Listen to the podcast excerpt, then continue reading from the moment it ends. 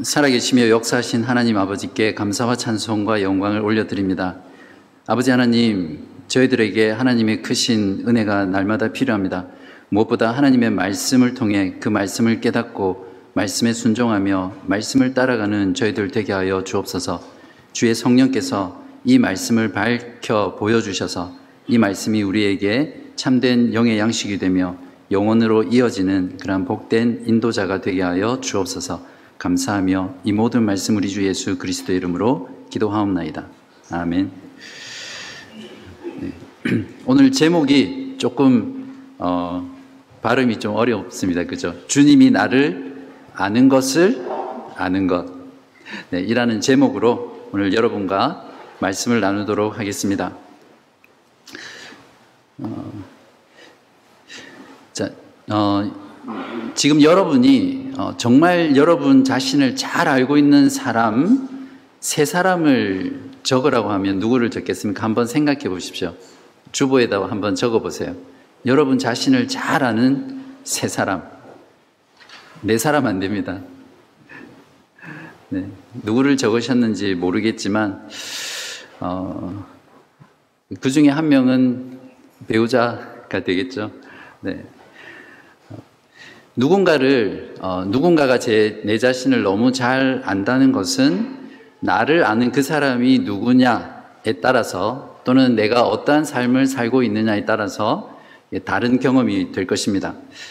만약에 나를 아는 사람이 어, 어떤 나를 집요하게 쫓아다니는 스토커라면 그 경험은 굉장히 끔찍하고 무서운 그런 경험이 되겠죠. 어떤 범죄자의 경우에는 경찰이 나를 사사치 한다. 이 또한 아주 불안하고 어, 좋지 않은 그런 경험입니다. 그에 반해서 내가 정말 사랑하고 내가 존경하는 사람이 나를 잘 안다면 그건 굉장히 기쁜 일이고 또 힘이 되고 또 자랑스러운 그런 일이 되겠죠. 또한 사회적으로 힘이 있고 권력이 있고 부가 부를 가진 사람이 나를 잘 안다면 소위 한국말로 빽이 든든한 거죠. 항상 힘이 되고 마음 한쪽이 한, 한, 한 구석에는 든든함들이 자리 잡을 겁니다. 어, 여러분도 잘 아시겠지만 하나님의 속성 세 가지가 있습니다. 조금 어려운 말이긴 한데 전지성, 편재성, 전능성입니다. 그러니까 전지하다라는 것은 하나님은 모든 것을 아시는 분이다. 편재하다는 말은 하나님이 안 계신 곳이 없다. 즉 모든 곳에 계시다라는 속성을 말하고 전능하다는 것은 하나님은 모든 것을 하실 수 있는 분이시다. 이제 그런 거죠. 어, 하나님의 이러한 그 속성, 하나님이 여러분을, 이런 하나님이 여러분을 정말 잘 안다는 이 사실이 또 여러분이 이것을 안다는 것이 여러분에게는 어떤 마음이 들게 하고 또 여러분에게 어떤 의미를 주는지 한번 잘 생각해 보시기 바랍니다.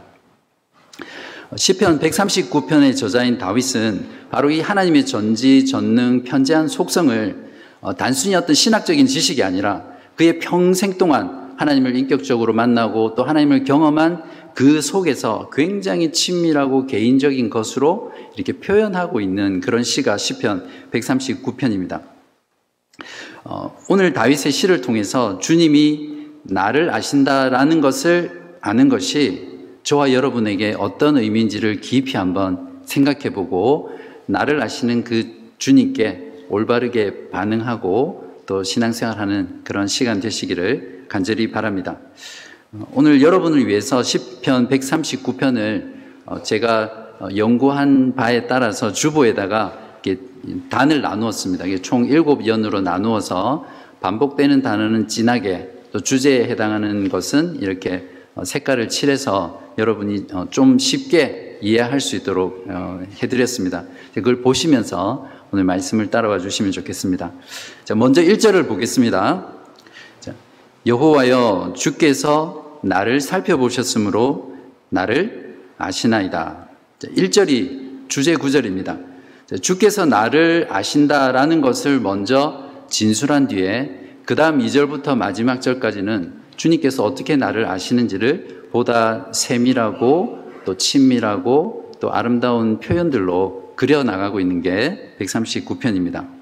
자, 그러면 지금부터 주님이 나를 아신다는 것이 나의 무엇을 아는 것인지를 한번 살펴보겠습니다. 자, 첫 번째는 주님이 나를 아신다는 것은 나의 일거수 일투족을 아신다라는 것입니다. 2절부터 5절을 보겠습니다. 주께서 내가 앉고 일어섬을 아시고 멀리서도 나의 생각을 밝히 아시오며 나의 모든 길과 내가 눕는 것을 살펴보셨으므로 나의 모든 행위를 익히 아시오니 여호와여 내 혀의 말을 알지 못하시는 것이 하나도 없으시니이다. 주께서 나의 앞뒤를 둘러싸시고 내게 안수하셨나이다. 어, 이걸 줄여서 한자 말이긴 하지만 주님이 나의 일거수 일투족을 아신다. 이렇게 정리할 수 있습니다. 여기서 일거수 일투족이라는 한 손을 들고 또 한 발을 내딛는다. 이제 이런 말이거든요. 그러니까 하나님께서는 우리의 작은 것, 일상생활의 아주 사소한 것 하나하나까지도 전부 다 알고 계신다라는 그런 표현입니다. 어, 만약 여러분이 어, 하나님이 여러분의 이러한 모든 것들을 사사치 알고 있다는 것, 특별히 말과 행동과 우리들의 생각까지도 다 아신다라는 이 사실이 어, 어쩌면 여러분이 죄 가운데 있거나 어, 하나님이 기뻐하시지 않는 그러한 일들 가운데 있다면 어, 이 사실을 아는 것이 오히려 어, 마음이 불편하고 또 불안하고 또 두려운 그런 어, 지식이 될 겁니다. 반면에 하나님을 사랑하고 또 하나님의 말씀을 따라 신실하게 살아가는 성도들에게는 하나님이 나의 일거수 일투족을 다 아신다라는 이 말씀은 하나님과 더 가깝고 친밀하게 느끼게 하고 또 특별히 내가 시련과 고통 가운데 있을 때 나에게 큰 위안과 힘과 보호가 될 것입니다. 다윗에게는 하나님이 자신을 안다는 이 사실이 후자에 해당한다는 것을 6절을 보면 잘 알 수 있습니다. 이 지식이 내게 너무 기이하니 높아서 내가 능히 미치지 못하나이다. 지금 다윗은 하나님이 자신을 안다는 이것이 너무나 놀라운 지식이어서 자신이 그러한 놀라운 지식을 알고 있다는 것에 놀라고 경탄하고 탄성을 지르는 이제 그런 표현입니다. 여러분은 어떠세요? 여러분이 하나님의 그 하나님이 여러분의 일상과 또 여러분의 마음과 생각과 행동 모든 것을 안다는 이 사실이 어, 여러분에게는 정말 위안이 되고 힘이 되고 도움이 되고 또 그것으로 인해서 그것을 아는 내 자신을 바라보면서 하나님께 감사하고 찬송할 수 있는 그런 마음이 있습니까? 이제 두 번째로 주님이 나를 아신다는 것은 주님은 내가 가는 모든 것을 아신다는 것입니다. 다윗은 지금 하나님의 편재성으로 인해서 자기를 어디 자기가 어디를 가더라도 그곳에 하나님이 있다라는 것을 이렇게 표현하고 있습니다. 7절부터 11절입니다. 내가 주의 영을 떠나 어디로 가며 주의 앞에서 어디로 피하리까? 내가 하늘에 올라갈지라도 거기 계시며 수월에 내 자리를 펼지라도 거기 계시니이다. 내가 새벽 날개를 치며 바다 끝에 가서 거주할지라도 거기서도 주의 손이 나를 인도하시며 주의 오른손이 나를 붙드시리이다. 내가 혹시 말하기를 흑암이 반드시 나를 덮고 나를 두른 빛은 밤이 되리라 할지라도 주에게서는 흑암이 숨기지 못하며 밤이 낮과 같이 비추이니 주에게는 흑암과 빛이 같음이니이다. 8절과 아, 9절에서 다윗은 자신이 표현할 수 있는 모든 장소를 시적으로 표현하고 있죠. 그래서 가장 높은 하늘 끝까지 올라가고 또 가장 낮은 그러니까 수월이라는 것은 인간이 죽어서 가는 곳이잖아요. 그래서 땅 속을 말하는데 그 끝에 땅 아래까지 자기가 갈지라도 하나님이 계시다는 말은 하늘 끝과 땅 끝 그 사이에 하나님이 모두 계시다라는 그런 말이죠. 또한 그 새벽 날개를 친다라는 말은 해가 뜨는 쪽이고 또 바다 끝이라는 것은 그 당시에 지중해 끝을 말하거든요. 그러니까 동쪽과 서쪽 그 끝에도 계시는 하나님이시기 때문에 그 안에 있는 모든 곳에도 하나님이 계시다 라는 하나님이 어디에 계시다라는 것, 어느, 어느 곳에나 계시다는 것을 지금 이렇게 시적으로 표현하고 있습니다. 어, 어쩌면 하나님이 내가 가는 모든 것을 아신다라는 이 사실을 아는 것이 정말 두렵고 불편한 진실이 되시는 분들이 계실 겁니다. 어, 그리스도인은 우리가 가야 할 곳, 우리가 있어야 할 곳을 항상 신중하게 선택하며 살아야 합니다. 하지만 우리의 죄된 욕망으로 인해서 우리가 신자이지만 가지 말아야 할 곳, 또 있, 지 말아야 할 곳에 있을 때가 종종 있죠. 그러나 하나님께서는 그곳에도 계시고 우리가 가는 모든 곳을 아십니다. 내가 가지 말아야 할 곳이 어느 곳인지를 테스트할 수 있는 좋은 방법이 있는데요. 내가 만일 있는 그 장소, 가는 그 장소에서 죽었을 때 그 죽었 던그 장소가 나를 아는 사람이나 또 교회 교우들에게 알려졌을 때 그게 정말 부끄러운 일이다 라고 생각되면 그곳에는 아예 발을 딛지도 마시기 바랍니다. 어, 구체적인 장소는 어떤 곳인지 제가 말씀 안 드려도 아시겠죠? 네. 어, 이에 반해서 하나님과 올바른 관계 가운데 사는 성도들에게는 이 하나님께서 내가 가는 모든 곳, 그곳이 정말 하나님이 없는 곳 같은 곳이라 할지라도 그곳에도 하나님이 계시다라는 것은 우리들에게 정말 큰 위로와 위안과 안식과 평안을 주는 그런 힘이 되는 사실입니다. 다윗은 11절에서 흑암이 반드시 자기를 덮고 자기를 두른 빛이 밤이 되리라 라고 표현하고 있는데 이 상황은 아마 지금 다윗이 겪고 있는 그 고통의 상황에서 마치 하나님이 없는 것 같은 현실에 대해서 너무나 비관적으로 그 상태를 바라보는 그런 모습처럼 보입니다.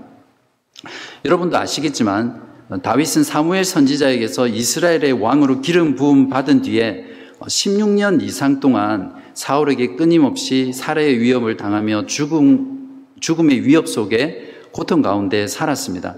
그러니까 내일이 보장되지 않는 그런 삶을 매일매일 살았던 거죠. 얼마나 고통스럽고 힘든 어, 시간이었겠습니까? 아마 다윗은 사람이었기 때문에 그러한 상황 가운데서도 하나님의 약속을 붙잡고 살아갔지만 그의 마음속에는 깊은 절망과 또 탄식과 또 깊은 우울감 가운데 종종 빠졌을 겁니다.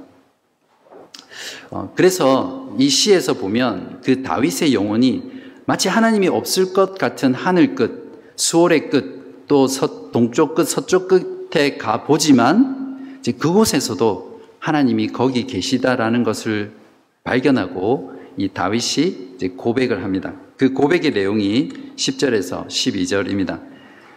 거기서도 주의 손이 나를 인도하시며 주의 오른손이 나를 붙드시리이다.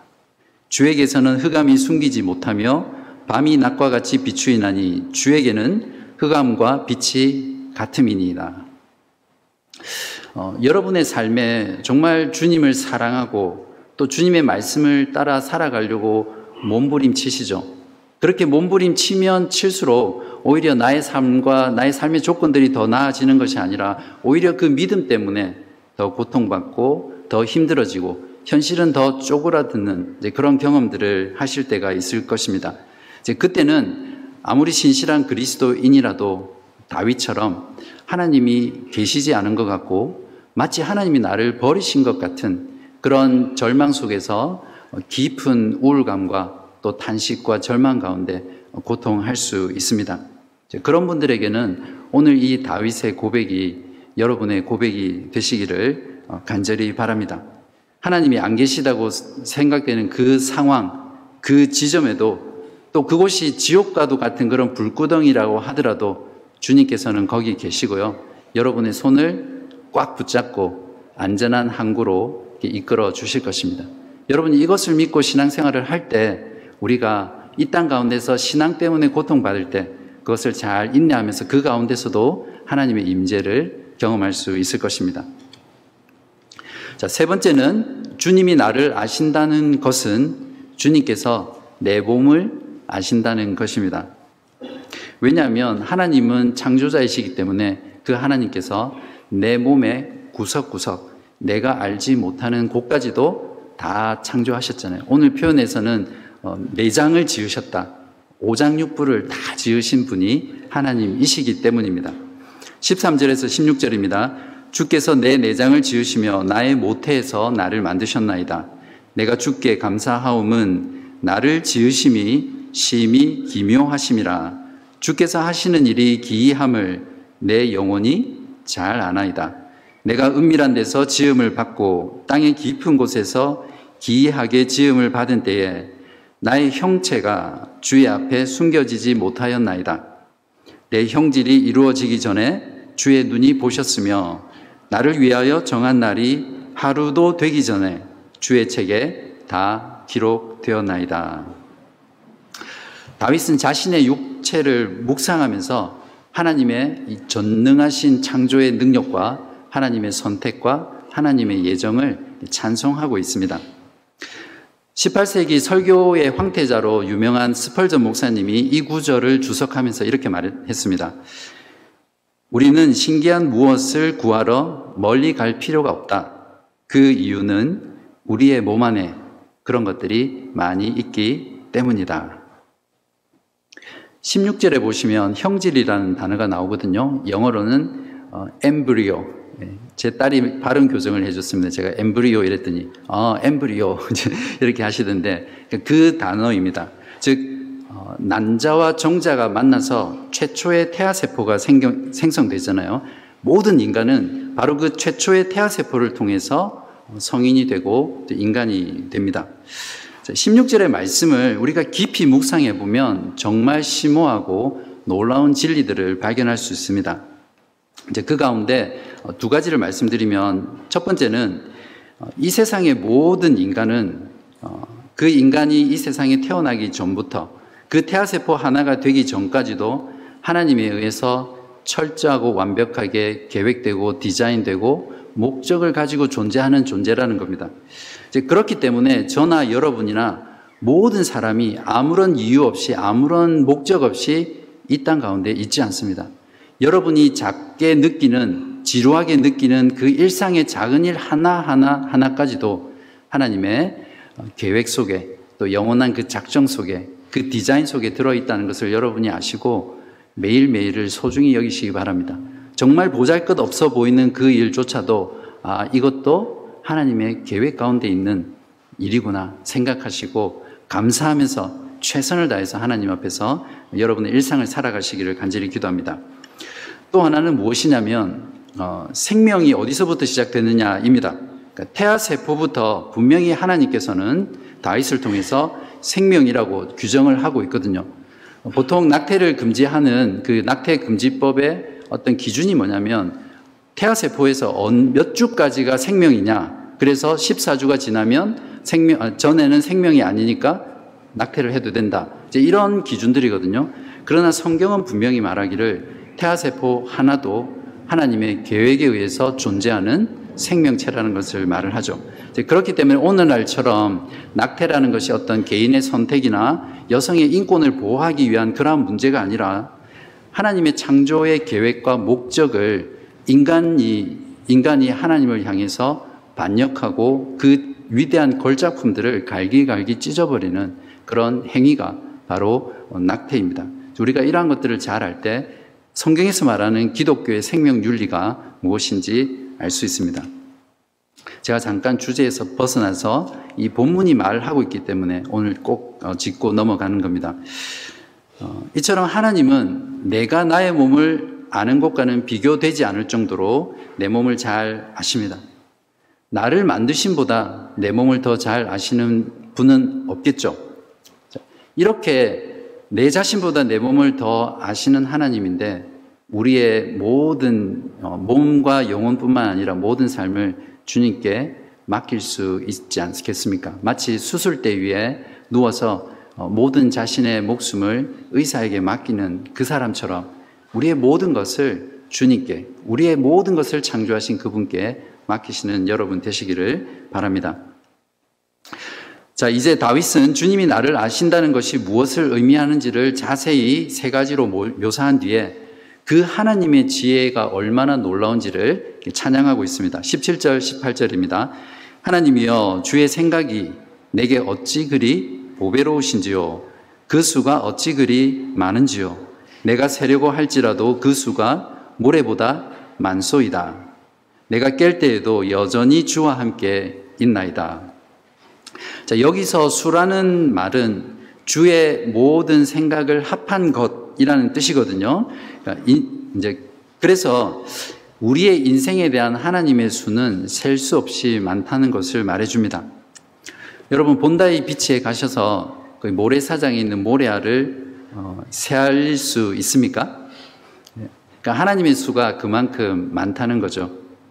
어, 인생을 살다 보면 어, 인생의 앞뒤가 또 좌우가 꽉 막힐 때가 있습니다. 그걸 보통 어, 인생에 답이 없을 때다 그렇게 부르는데 사도 바울은 이것을 사방이 우겨쌈을 우겨쌈을 당하여도 이렇게 표현하고 있습니다.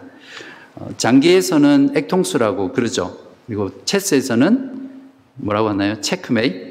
네, 바둑에서는 뭐라고 합니까? 바둑 잘 두시는 분. 아다리? 맞습니까? 네. 어, 우리가, 어, 우리 인생을 살아가며 우리 자신이 두는 수는 기껏해야 두세 수, 또 잘하면 한 서너 수 정도 됩니다. 그러나 하나님의 수는 어, 결코 다함이 없고 막히지 않습니다. 이 수가 막히면 하나님은 다른 수를 여셔서 우리를 그곳으로 인도하시는 분입니다. 여러분은 이 하나님, 여러분을 아시는 이 하나님의 수를 따라가시겠습니까? 아니면 여러분의 그 잔머리를 굴려서 가는 그 수를 따라가시겠습니까? 하나님을 따라가는 그 길은 어, 단순히 어떤 어, 미래가 보장되는 그 길이 아니라 영원히 보장되고 또 구원으로 이르는 길이며 영원히 하나님의 임재 가운데 살아가게 하는 그런 놀라운 축복된 길임을 믿으시길 바랍니다. 자, 다윗은 이제 주님께서 자신을 아는 분이라는 것에 의지해서 드디어 자신의 고통의 문제를 하나님께 가지고 갑니다. 자신이 정말 죄 없는데 무고하게 고난을 당하고 있다고 이야기하면서 하나님의 그 공의에 자신의 고통의 문제를 해결해 달라고 호소하고 있습니다. 19절에서 22절입니다. 하나님이여 주께서 반드시 악인을 죽이시리이다. 피 흘리기를 즐기는 자들아 나를 떠날지어다. 그들이 주를 대하여 악하게 말하며 주의 원수들이 주의 이름으로 헛되이 맹세하나이다. 여호와여 내가 주를 미워하는 자들을 미워하지 아니하오며 주를 치러 일어나는 자들을 미워하지 아니하나이까. 내가 그들을 심히 미워하니 그들은 나의 원수들이니이다.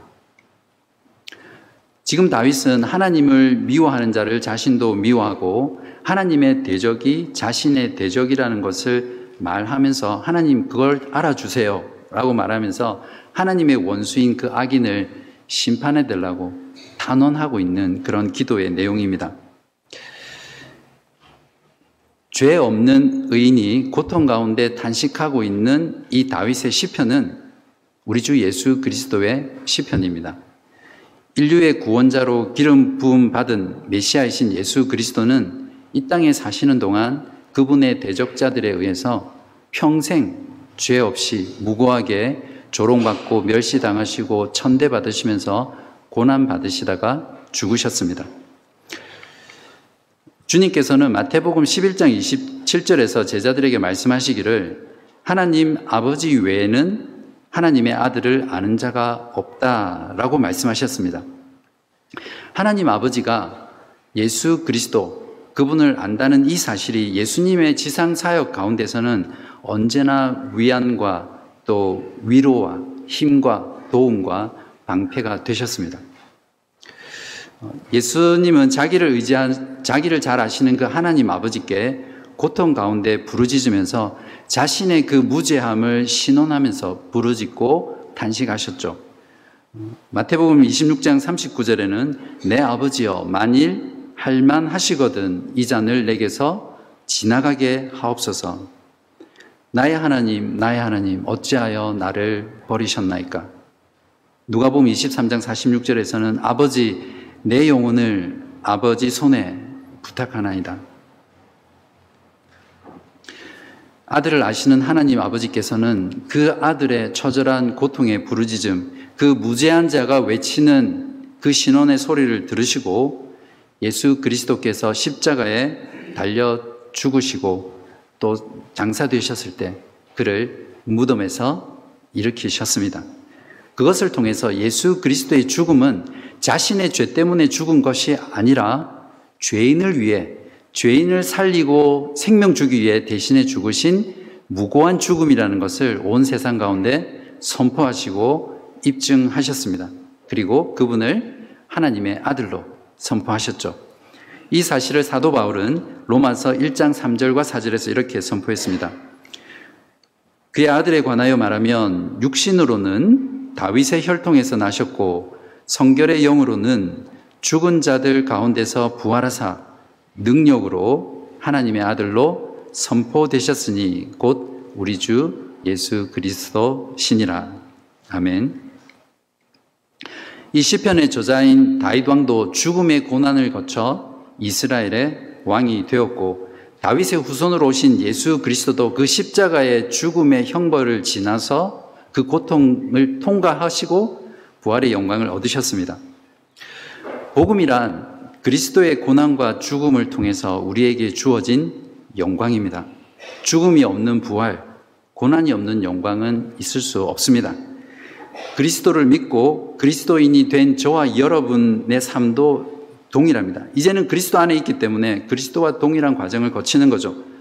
주님 오시는 날 최후 영광을 얻는, 최후 구원을 얻는 그날까지 이 땅에서 우리들의 삶은 다윗처럼 그리스도처럼 고난으로 점철된 그러한 인생이 될 수밖에 없습니다. 그러한 고난으로 우리가 고통당할 때 예수 그리스도 때문에 그리스도를 믿는 그 신앙 때문에 말씀을 따라 사는 것 때문에 세상 가운데서 또 내 안에서 고통하고 탄식한다면 그 고통은 미래의 영광에 대한 개런티라는 것을 잊지 마시기 바랍니다. 신앙생활을 하면서 고통과 슬픔과 근심을 만나면 나를 아시는 그 주님께 나아가서 부르짖으시기 바랍니다. 우리 주님께서 부르짖으셨던 것처럼 아빠, 아버지라고 부르면서 그분에게 나아가시면 하늘에 계신 하나님 아버지께서 우리의 부르짖음을 들으시고 우리의 탄식에 귀 기울이시며 우리에게 응답하시고 또 우리를 어, 평안한 곳으로 또 가장 좋은 곳으로 인도해 주실 것입니다. 다윗은 마지막으로 나를 아시는 주님께 거룩한 삶을 살겠다라는 그 다짐을 하면서 주님 저의 삶을 인도해 주십시오라는 광고로 이 시를 마치고 있습니다. 23절 4절입니다. 하나님이여 나를 살피사 내 마음을 아시며 1절이 반복되고 있죠. 나를 시험하사 내 뜻을 아옵소서 내게 무슨 악한 행위가 있나 보시고 거룩한 삶에 대한 의지입니다. 나를 영원한 길로 인도하소서. 이것이 나를 아시는, 나보다 나를 더 잘 아시는 그 주님에 대한 저와 여러분의 반응이어야 할 것입니다. 나를 아시는 그 주님께 이 땅을 살아가면서 고난과 고통과 시련이 있겠지만 거룩한 삶을 향해 달려가겠습니다. 그러니 주님, 저의 삶을 인도해 주십시오. 나를 아시는 하나님께서 내 삶을 지켜주시고 위로해 주시고 보호해 주시고 도움과 방패가 되 주십시오. 라고 기도하는 것이 나를 아시는 주님에 대한 저와 여러분의 반응이리라 믿습니다.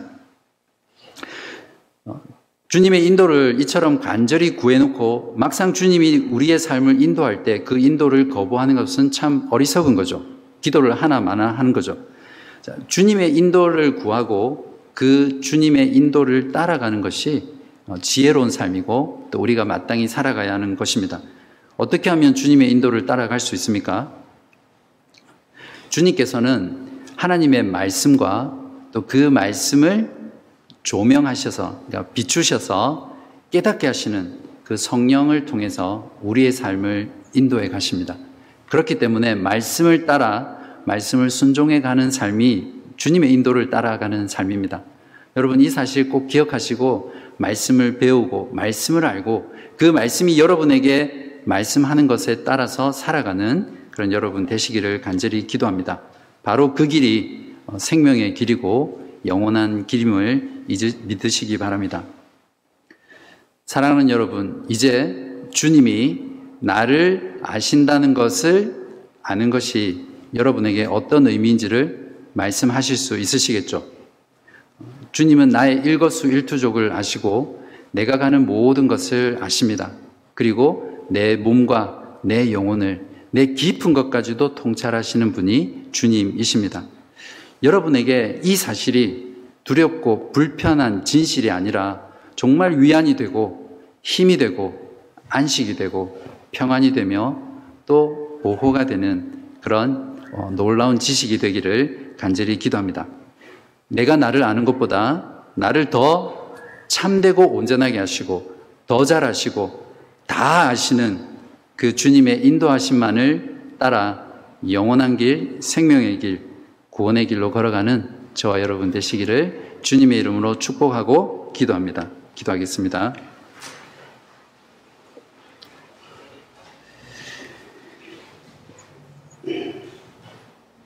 창세 전에 예수 그리스도 안에서 우리들을 미리 아시고 하나님의 정하신 때에 우리들을 부르셔서 하나님의 자녀와 백성 삼아 주신 하나님께 감사와 찬송과 영광을 올려드립니다. 하나님의 아들 예수 그리스도를 아신 것처럼 그리스도 안에서 우리를 아시는 하나님을 또한 찬송합니다. 주님께서 나를 아신다는 것을 우리가 안다는 이 사실이 얼마나 놀랍고 기이하며 복된 것인지 모르겠습니다. 우리 자신이 우리를 아는 것보다 더 온전하게 더 잘 아실 뿐만 아니라 모든 것을 아시는 하나님께 우리들의 모든 삶과 죽음을 맡기며 주님의 인도하심을 간구합니다. 우리들은 늘 언제나 거룩한 삶 가운데 살아갈 수 있도록 이끌어 주시고 인도하여 주시옵소서. 주님이 인도하시는 곳이라면 그곳이 설령 지옥일지라도 주님의 선하신 뜻을 믿고 따라가는 저희들 되게 하여 주시옵소서. 말씀을 따라 말씀대로 사는 것이 우리들에게 즐거움이 되게 하시고 기쁜 일이 되게 하시옵소서. 이 순간에도 삶의 환란과 공고로 인해 하나님이 계시지 않은 것 같아 마치 하나님이 나를 버리신 것 같아 사망의 골짜기를 지나는 교우분들 계시다면 그분들의 부르짖음에 응답하여 주시고 거기에도 계시는 주님께서 손 붙들고 평화의 항구로 인도하여 주시옵소서. 죄 가운데 빠져서 주님이 나를 아신다는 것을 아는 것이 두렵고 불편한 진실이 되신 분들 계시다면 이러한 지식이 회개로 나오는 계기가 되게 하시고 다시 주님의 품에 안기는 하나님의 복된 권고의 말씀 되게 하여 주시옵소서. 주님이 나를 아신다는 것이 한없는 위로와 안식과 힘과 보호가 되는 그러한 저희 모두 되게 하여 주시기를 예수 그리스도 이름으로 간절히 기도하옵나이다. 아멘.